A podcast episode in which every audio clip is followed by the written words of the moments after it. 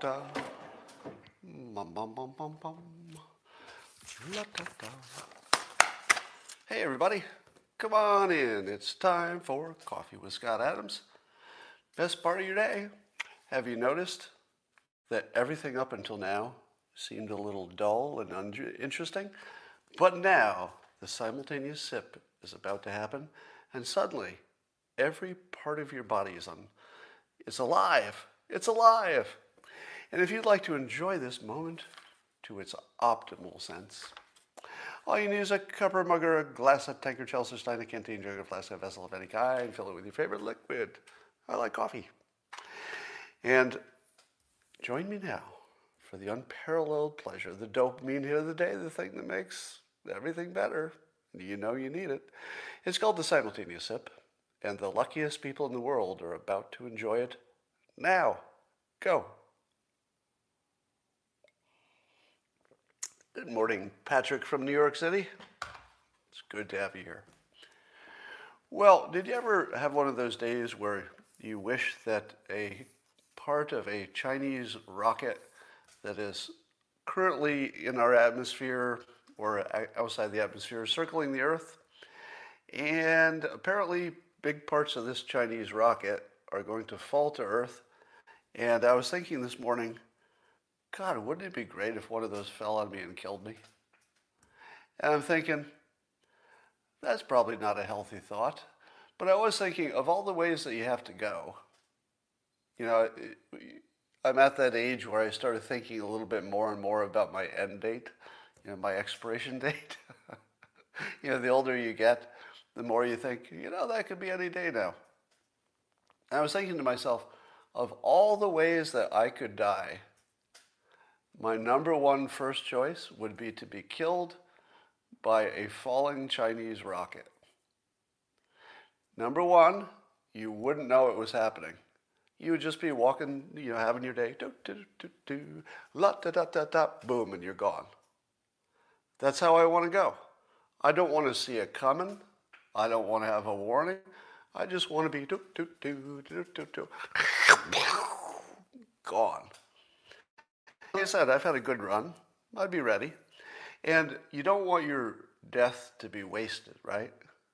Uh, don't, wouldn't you like to think, well, maybe it had a little meaning? Can you imagine what would happen if I got killed by a Chinese rocket? I mean, of all the people that could be killed by a Chinese rocket, I mean, it would be more impactful if it were someone more famous. But I'm kind of an anti-China guy you know, pretty pretty dedicated to the anti-China uh, world. And uh, if I got if I got killed by a falling Chinese rocket, it'd probably be good for the world. So uh, bring it on, bring on that rocket.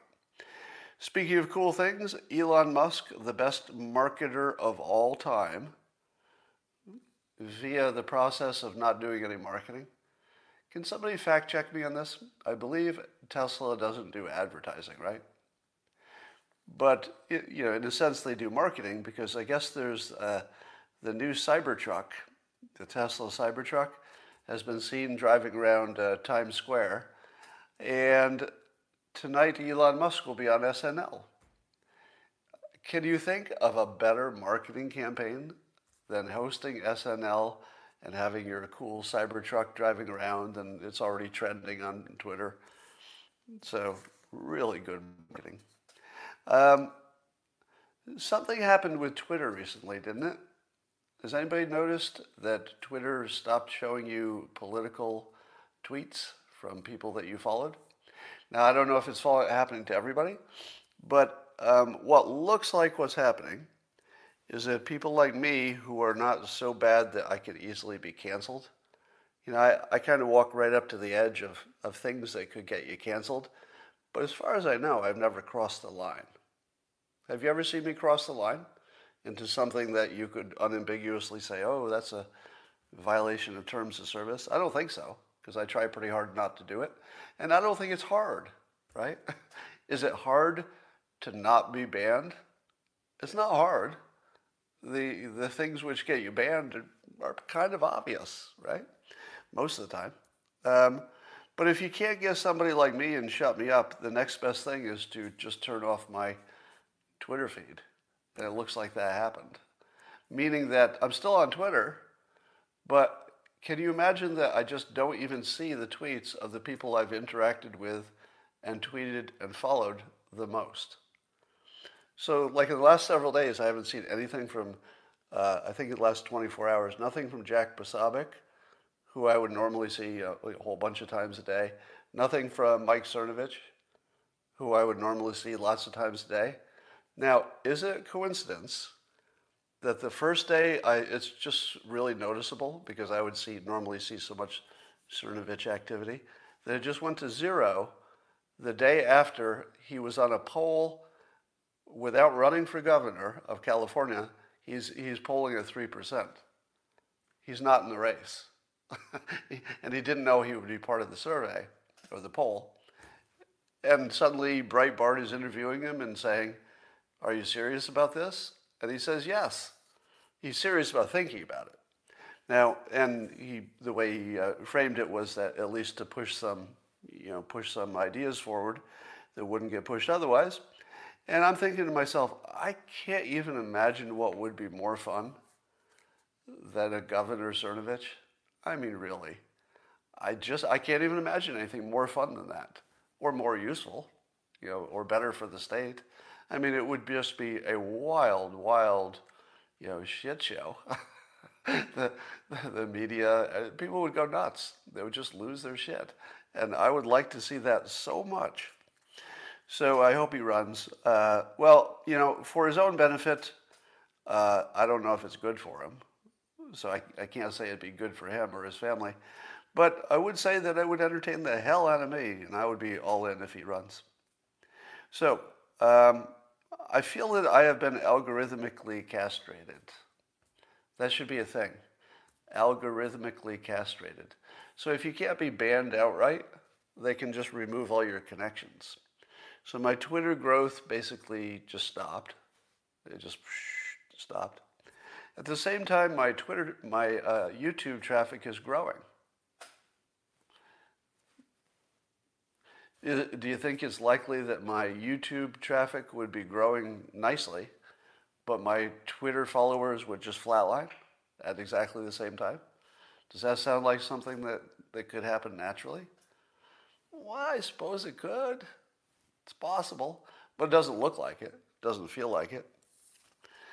So um, I don't know if this is happening to any of you, but it looks to me as though um, Twitter is is dialing me down a little bit. Uh, and I don't know if there's any way to even know. Is there? There's no way to check, right? You can't ask them. Who would you talk to? That's the scary part. The scariest part about the algorithms and the social media platforms is there's nobody you can talk to. You can complain, but there's nobody to talk to, right?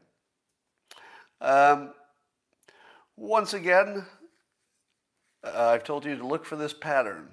It's a very consistent pattern, and it, it is how somebody like a Mike Cernovich could become governor or president easily right? Just by knowing the thing I'm going to tell you next, which is that uh, Democrats ignore human motivation when they design systems, and Republicans don't.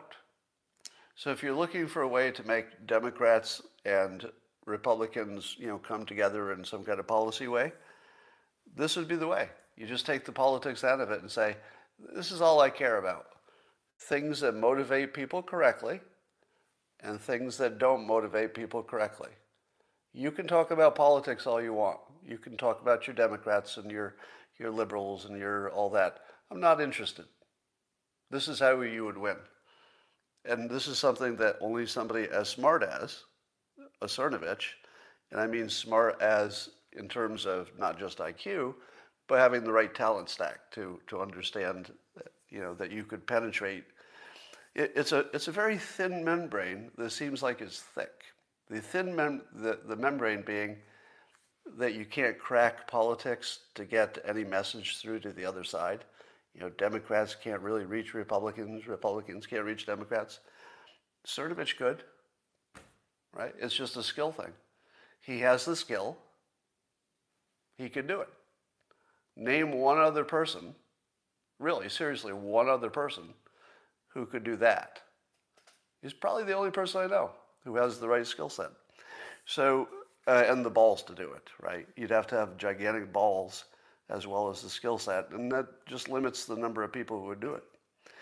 So that could be interesting. And here's the other example of Democrats ignoring human motivation. The, the jobs report turned out to be disappointing because it turns out, big surprise, that if you pay people more to not work than you pay them to work, what will they do? Anybody? Anybody? What will happen when you pay people more to not work than to work? Use your great analytical minds to predict what could go wrong. What, what would be an outcome of that? Oh, unemployment, right? Now, I told you yesterday that if you, one way to know you're in the golden age is if your problems look like this. Because there's no world in which there are no problems, right? That's not really an option.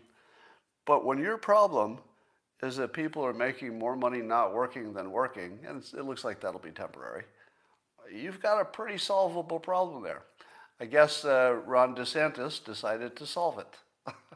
so he's going to be, you know, cutting back on some of these payments to try to, you know, nudge people into taking some of the many open jobs.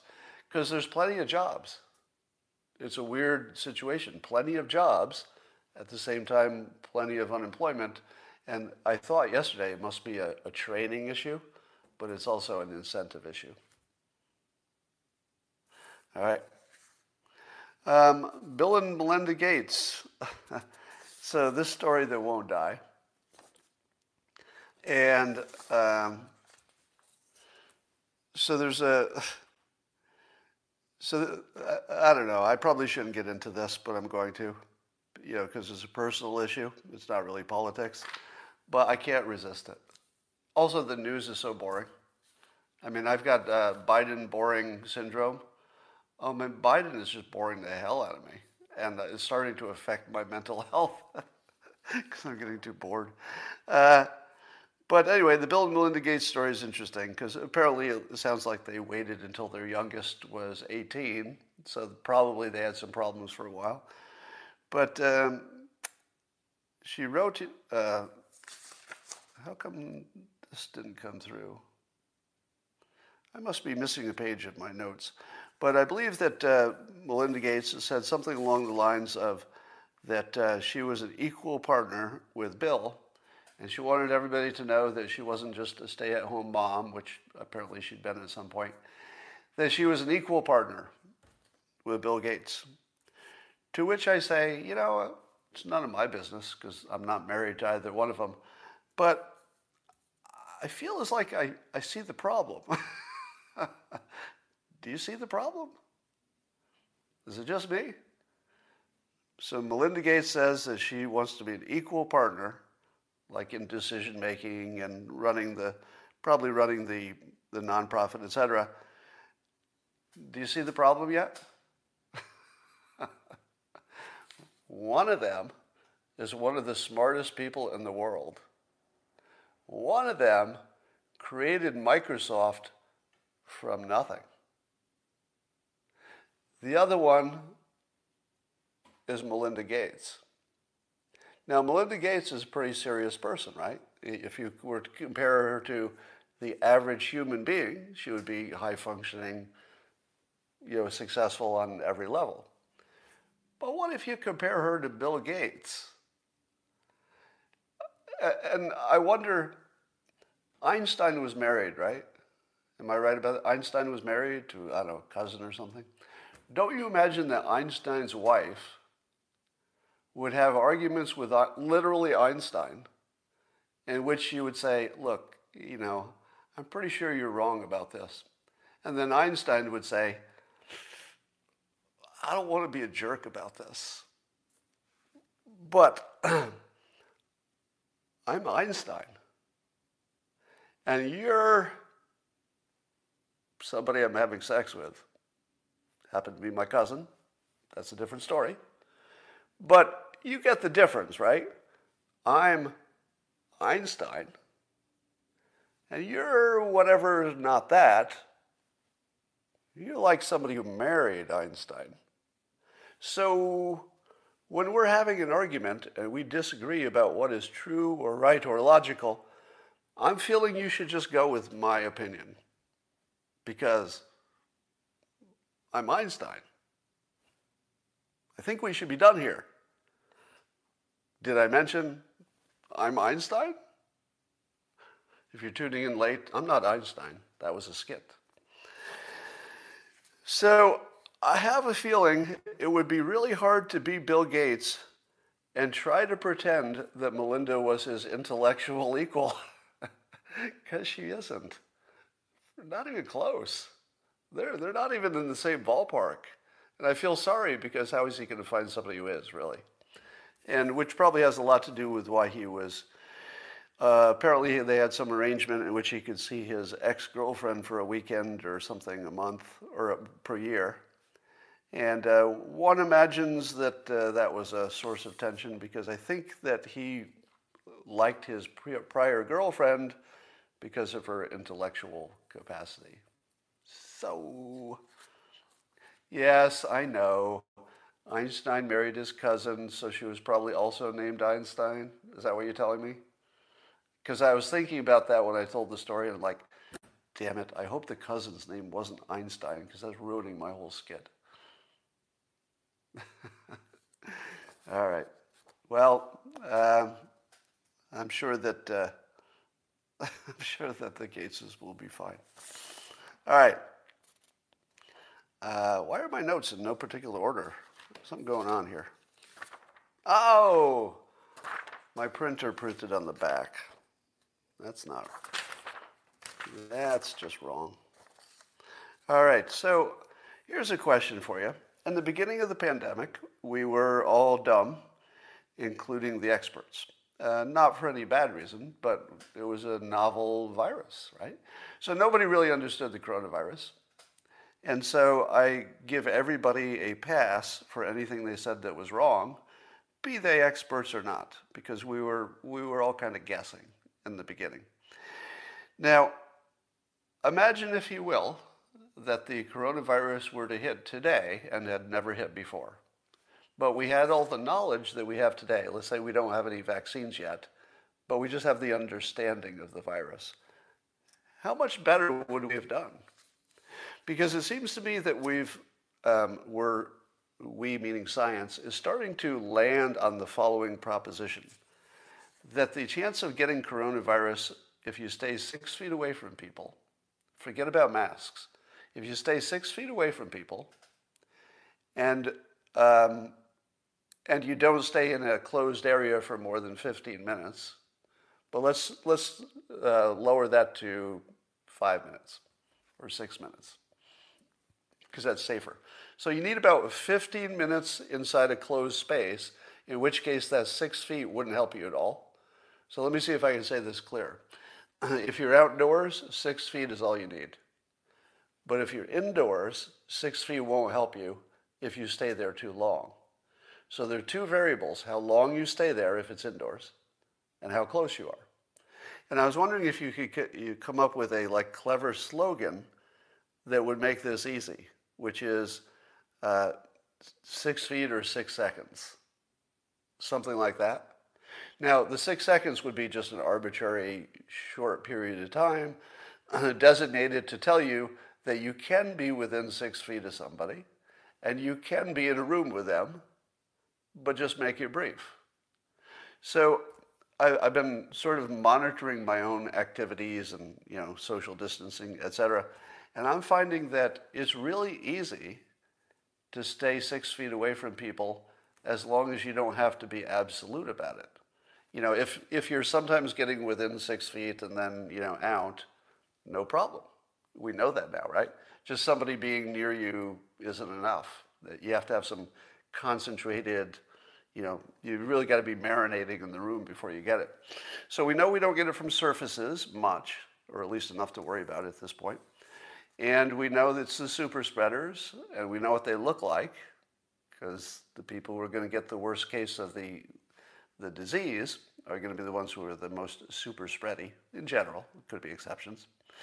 But imagine if we started with our current knowledge. So just imagine on day one, we said, here's the deal six feet outdoors, boom. Forget about masks, because I don't even know if you need them outdoors. If you're indoors, well, use a mask if you're going to be within six feet for more than, or even just indoors for more than six seconds or something. Now, the six seconds might, you, maybe you make that six minutes or something. But the point is, probably we could have simplified this to the point where the only thing we had to do is stay six feet away or don't stay in the room too long. And then maybe we'd be done. It could, that could be the whole thing. I wonder if that'd be enough. um, Axios is reporting that the UK is going to launch a study to see if, uh, if they do these cheap daily COVID tests, uh, plus, of course, they have vaccinations, if that's enough to really make a difference in the, the slowing the spread. And of course, I've been talking about this since uh, nine months ago, maybe. Michael Mina is the one who I think is the most um, the most useful vocal proponent of this method, and he's been talking about it. That's where I heard it first. Um, why is it taking so long? Yeah, yeah. I'm watching in the in the comments. Somebody says a bit late. Why did it take so long? Yeah, I feel like the only reason we're allowed to do this the UK or, or anybody, is there must be some big corporate entity that decided it doesn't matter now. But I feel like somebody was just stopping it. I just don't know who. Because it made sense from day one.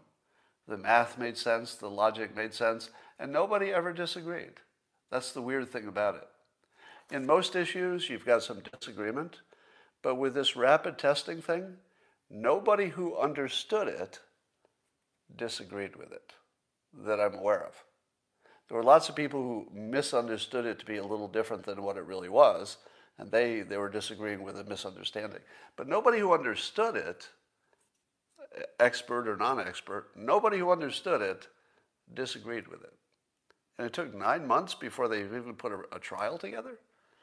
There's something deeply mysterious about why this didn't happen sooner, because it was just so obvious. I don't know, maybe it's a communication thing. Um, but that's good news anyway. Here's uh, the news that may get me kicked off of all social media. We'll see. Let's, let's see how close we can fly to the sun. You ready? If this is the last time you ever see me, it's been nice. so, I saw a bunch of social media stories that uh, there was violence in Israel. There was some kind of uh, protests, Palestinian protests in some holy area. Story you've heard a million times. Uh, the Israeli military or whoever they are forces responded and people got hurt and I think there were some deaths. So the story sounds like, you know, Groundhog Day. There's more protests, blah, blah, blah, people got hurt, blah, blah. And so I said to myself, wow, what are they protesting? And it wasn't in the story or the headline. And I thought, well, isn't that like the main story? It's like, why are you protesting? And then what happened in the protest? How do you leave out the why are you protesting? Check today the major media, the way they're tweeting and talking about it. I'm not sure that they're really even covering the reason. So I had to go to um, follow the hashtag on Twitter and find some anti Israel people just to find out what the context was. Just the context. That's it. I had to go to anti Israel sources. And the protest is allegedly, and you know, given the quality of the reporting and where I'm getting it from, I don't even know if this is true.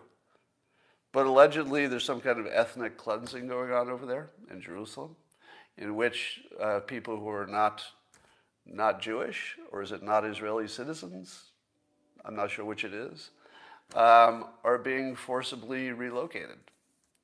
To which I say, is that true? And, you know, I saw somebody on Twitter push back and say, uh, well, you don't understand. You know, that's how it is over there, basically. To which I say, I'm not even, I'm not even arguing the point. What I'm, I'm only amazed that I couldn't get at the context from our regular news. The regular news just didn't even put the context in there. I would think ethnic cleansing should have been the headline. Now, I'm going to say alleged, because I'm sure if you ask Israel, they wouldn't say they're doing any ethnic cleansing, would they? so whatever they think they're doing, it's probably a security thing, or I don't know. Who knows what it is? I'm sure they have a good reason, or at least it would sound good if you heard it. But why is that not the headline? People protesting ethnic cleansing. Well, you can, uh, you can answer that question yourself. Um, over on CNN, it looks like Chris Cillizza's job is to pre-bunk the Arizona audit, meaning to uh, put enough doubt into the people doing the Arizona election audit that no matter what they come up with, you're going to say to yourself, well, that was already pre-bunked. We don't even need to wait for the outcome because we already know it's not credible. And so they're going pretty hard at it. And except that, um, here's the way they handled it. This is uh, Crystal's uh, opinion piece on CNN. It says, the headline says, the most absurd conspiracy theory yet in the ongoing Arizona recount. Now, what would you think with this headline? The most absurd conspiracy theory yet. Well, the first thing you'd hear is there are lots of conspiracy theories. So so if you're wondering if the Arizona audit is being uh, reported as maybe credible or not credible, CNN's decided to paint them with the multiple conspiracy theory brush. so right away, they're, they're, they're mired in multiple conspiracy theories. Okay. Um, and then this one, whatever they're going to talk about next, is the most absurd one yet. So wouldn't you think that the story is about the people doing the audit believing conspiracy theories. Right? That's what the headline suggests that the people doing the audit believe that in these conspiracy theories. And then they quote one of the persons who's you know organizing it, somebody in charge, and he says, "Why are you?" Che-? And the specifics was they're looking to see if there's any bamboo fiber in any of the ballots because if there is, that would suggest that the paper was made in China because we don't use bamboo as any part of our paper products. Okay, now, how likely is it that they're going to find bamboo in the paper of the ballots? Well, I'm going to say unlikely. Anything's possible. I'm not going to rule it out. But I would say that one's in the unlikely category. However, how did the person running the audit who was interviewed uh, say. He said that they were, quote, trying to ungaslight people about Chinese paper on ballots. I'm paraphrasing, but he actually said ungaslight. In other words, the person running the audit doesn't believe there's going to be any bamboo in the paper, but it would be helpful to get rid of this conspiracy theory. In other words, CNN was on the same side as the guy they interviewed and then wrote a headline to make it look like he was on the opposite side. Neither of them think that this is going to come out with anything true, but and both of them would like to see it debunked. This guy's doing it. He's actually debunking it by looking for it and not finding it. So this is just completely unethical reporting, or at least the headline is unethical. But we've come to expect that. So the pre-bunking is underway. It does indicate that there is some fear. The, the way they're saying it, the CNN folks are saying the fear is that, um, that the audit will come up with new BS that everybody will have to explain away, and it's just a lot of work for nothing. But I think they might be afraid that something might be found as well. They might be. We can't read their minds, but they might be. All right. Um,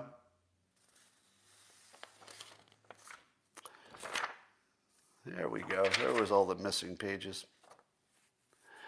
So, how important would it be to society to have a credible source of news or a credible source of fact checking? don't you think society would be greatly benefited by credible fact checking? Well, here's an example. Um, PolitiFact, damn it, never print on two sides. Um, so PolitiFact is, uh, Jesus Christ. Sorry. Forget it. Um, I have a flaw in my mental makeup, which is that uh, if things are unorganized, they drive me crazy. And my printer decided to print on the back of one of my sheets, but not the rest. it's making me a little bit crazy because you'd think your printer would either print front and back or print only front. You don't expect your printer to print three pages, but one of them has something on the back. Now, I don't think that's even a setting, and the odds of that printer going over my balcony to be smashed into pieces after I'm done with this broadcast are very high right now. Um, here's another uh, fake news uh, from CNN. So the headline was School District Apologizes. No, actually, this was on Twitter, various headlines. So school district apologizes for offering uh, support circles to white students following the Chauvin trial. All right, so there's a school district. Look at, watch how misleading this is. There's a school district that allegedly, but it's not true, allegedly um, offered support circles to white students following the Chauvin trial. So the first thing you need to know is that it didn't happen. All right, so that didn't happen. What it was was that white students were invited to become allies with um, people of color and to basically, you know, just be allied. So it wasn't anything about comforting white students. However, people who thought that's what it was about, and it wasn't, protested. So they had to walk it back. Do you see how crazy this is? So the, he- so the thing they said was something that wasn't happening. It was actually a completely woke thing to do. But because the headline or the way it was presented made it look like it was unwoke, they had to walk it back even though it was woke. So you can't even do a woke thing if you explain it in a way that other people criticize it as being unwoke, you have to you have to pull back your wokeness. I mean that is we're in pretty absurd territory. But here's the part that bothered me. Why can't white students have a uh, support circle after the Chauvin uh, verdict? Because I'm pretty sure a lot of uh, white people believe that Chauvin was not the subject of justice. Because he wasn't. I mean, whatever that trial was, and whether or not Chauvin did something that makes him go to jail or should make him go, go to jail is a separate question. But the trial was unfair. If you're a white person and you watched a white person be railroaded in public by your justice system, maybe you do need a support group. maybe you should have a white person support group. You just watched a white person being taken down by a political by a political politically motivated jury. You know, even even if Chauvin deserves to be punished, is a whole separate question. But the trial wasn't fair. I mean, not even a little bit. Um, so anyway, that bothers me on every level, that story. And, all right. I got some other things to talk about, but they're too boring. All right. Um, are any of you having uh, Biden boredom problems?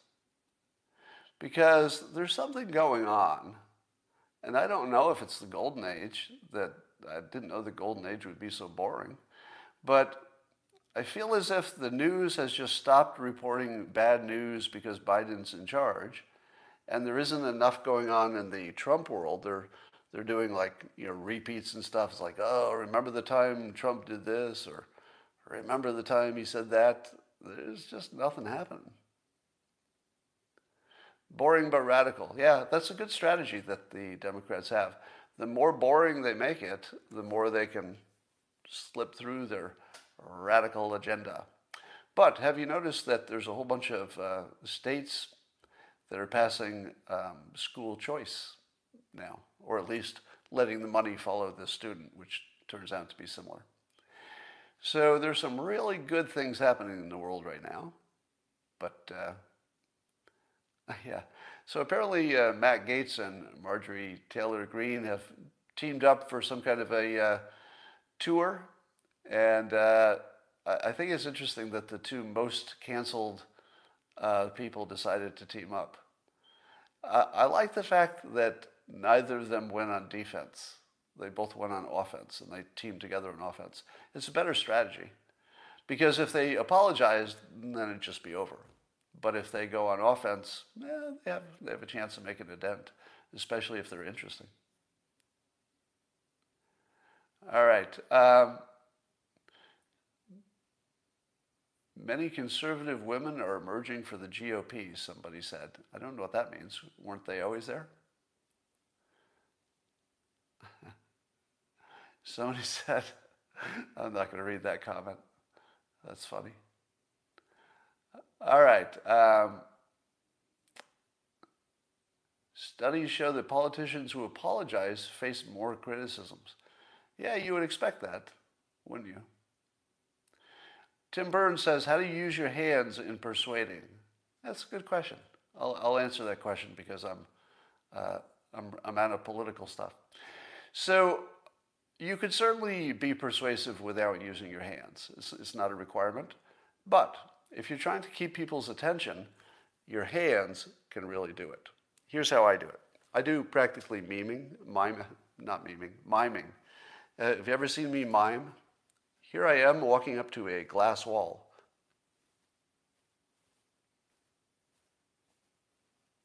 See? Pretty impressive. Anyway, the point is that I try to draw physical objects with my hands, if you haven't seen me do that. So if I'm descri- describing something that uh, there's a big thing and a small thing, you'll often see, see me do with my hands forming the big thing, and then separately talk about the, the small thing. And part of that is to make visual what I'm talking about. And because it's movement, movement and it's big, see how big this movement is? If you looked at 100 people on stage, how many of them would have their hands up here? Not many. This is really big. And one of the things you have to learn when you're a presenter is how to go bigger than you feel comfortable with. If you're talking to, a, to the public, your, your natural inclination is to go small with your hands. You'd be like, um, you know, sort of this thing, um, you know, and uh, you know, hope everybody's you know feeling good a little bit, because you're gonna you're gonna have an illusion that the audience would think you look funny if you go bigger, but in fact it's the opposite. So once you get past the illusion, then you can really you know, make a difference on stage or in public. So the illusion is if I were to go like this, you would like me less or respect me less because I'm so wacky and I'm, I'm going big. But it's actually the only reason anybody wants to watch. If you don't, if you don't exceed some expectations, nobody's going to be interested. So you have to either be more dangerous than they thought you would be. See what I'm doing with my hands? More dangerous on this. side. It's almost physical. You can see me almost grabbing something and moving it. So more dangerous. So I've got a little ball of danger in my hand right now. Um, so if you're not dangerous, nobody cares. That's why Trump is so interesting. That's why Cernovich is so interesting. He's dangerous. It's why you watch me, because I'm dangerous, right? So part of being dangerous is also doing things that other people say, I couldn't do that because I would be too embarrassed. So when you watch somebody who's doing something that you couldn't do or wouldn't do because you would be embarrassed to do it, they're doing exactly the right thing for a public presentation. So go big, big, this is big, this is big, this is small. Do, do, do, do, do. That's small. Go big. All right. You'll never regret it. Uh, when you see a deaf person do this, he's done with you, okay? we learned a little sign language there, some signing. How can I be embarrassed when so many are so foolish? I like that point of view. You know, if you can learn to not be embarrassed by, you know, fear of failure and anything else, it's like a superpower.